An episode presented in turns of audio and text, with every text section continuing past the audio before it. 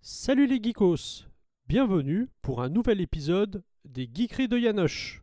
Aujourd'hui, on parle jeu de société avec un petit jeu de cartes tiré de l'univers de Game of Thrones, La Main du Roi.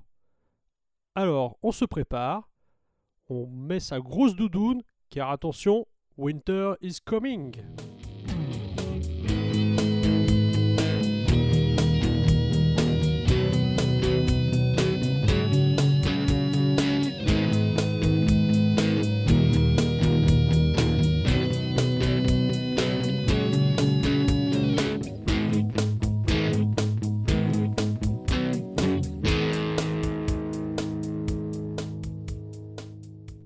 Les grandes maisons de Westeros se sont rassemblées à Port-Réal pour un tournoi et un banquet luxuriant. Les habitants de Westeros sont venus des quatre coins du royaume pour rendre hommage au roi et à sa cour. Vous êtes venus de loin pour être parmi eux, dans l'espoir de devenir la main du roi. Afin d'être choisi par le roi, vous aurez besoin de recueillir le soutien de ces illustres familles. Vous utilisez Varys, l'araignée, pour approcher au plus près les nobles, chuchoter votre nom et les convaincre de rallier votre cause en vous apportant leur soutien. Votre pouvoir et votre influence doivent se propager à travers les grandes maisons de Westeros si vous avez l'intention d'être nommé main du roi. Toutefois, rien n'arrive facilement à Westeros, encore moins le pouvoir. On ne peut pas simplement prendre des mesures et espérer qu'elles restent incontestées. À Port-Réal, vos ennemis travaillent également à leur fin et cherchent à rassembler leurs propres partisans. Vous devrez vous montrer très habile pour gagner au jeu des trônes, mais vous devrez également œuvrer très vite.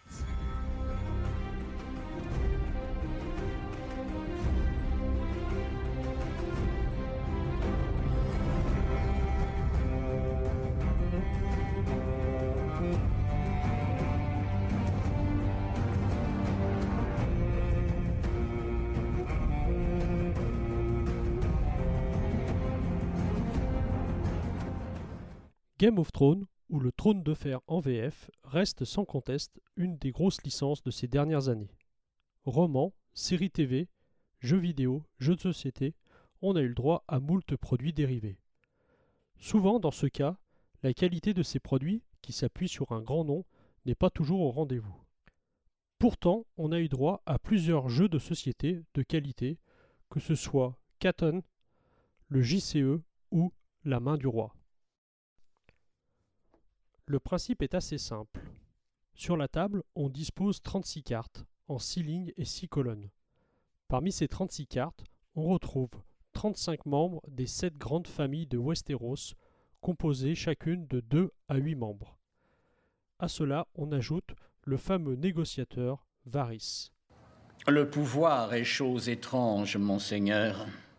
Tour à tour, les joueurs vont déplacer horizontalement ou verticalement la carte de Varys pour récupérer sur son passage tous les membres d'une même famille. L'objectif est d'obtenir la majorité de membres pour les plus de familles possibles. Celui qui en possède le plus remporte la victoire. Lorsqu'un joueur remporte la dernière carte d'une famille, il a la possibilité de choisir un compagnon parmi les 6 mis en place aléatoirement en début de partie. Ce dernier permet aux joueurs d'utiliser un pouvoir ou une capacité spéciale qui va venir perturber l'ordre établi. Il sera possible par exemple de tuer un personnage ou d'en rajouter un à une de ses familles pour obtenir ainsi la majorité là où on n'aurait pas dû l'avoir normalement. Le pouvoir réside là où les hommes s'imaginent qu'il doit résider. On retrouve dans ce petit jeu une mécanique très efficace, ce qui n'a rien d'étonnant, lorsque l'on sait que le jeu a été conçu par Bruno Catala, le plus grand concepteur de jeux français, à qui on doit entre autres King Domino, Seven Wonders Duel ou Mr. Jack. Pour les illustrations, on a droit aussi à un travail de qualité, même si le style de Miljo Dimitrijevski, très particulier et assez caricatural, ne plaira pas forcément à tout le monde. Le jeu se joue essentiellement à 2, mais des variantes sont proposées pour 3 ou 4 joueurs avec un principe de négociation intéressant. A noter qu'il existe également une variante solo non officielle. Si vous voulez en apprendre un peu plus sur cette variante solo, je vous invite à vous rendre sur BGG ou sur le site chez Yanoche.com.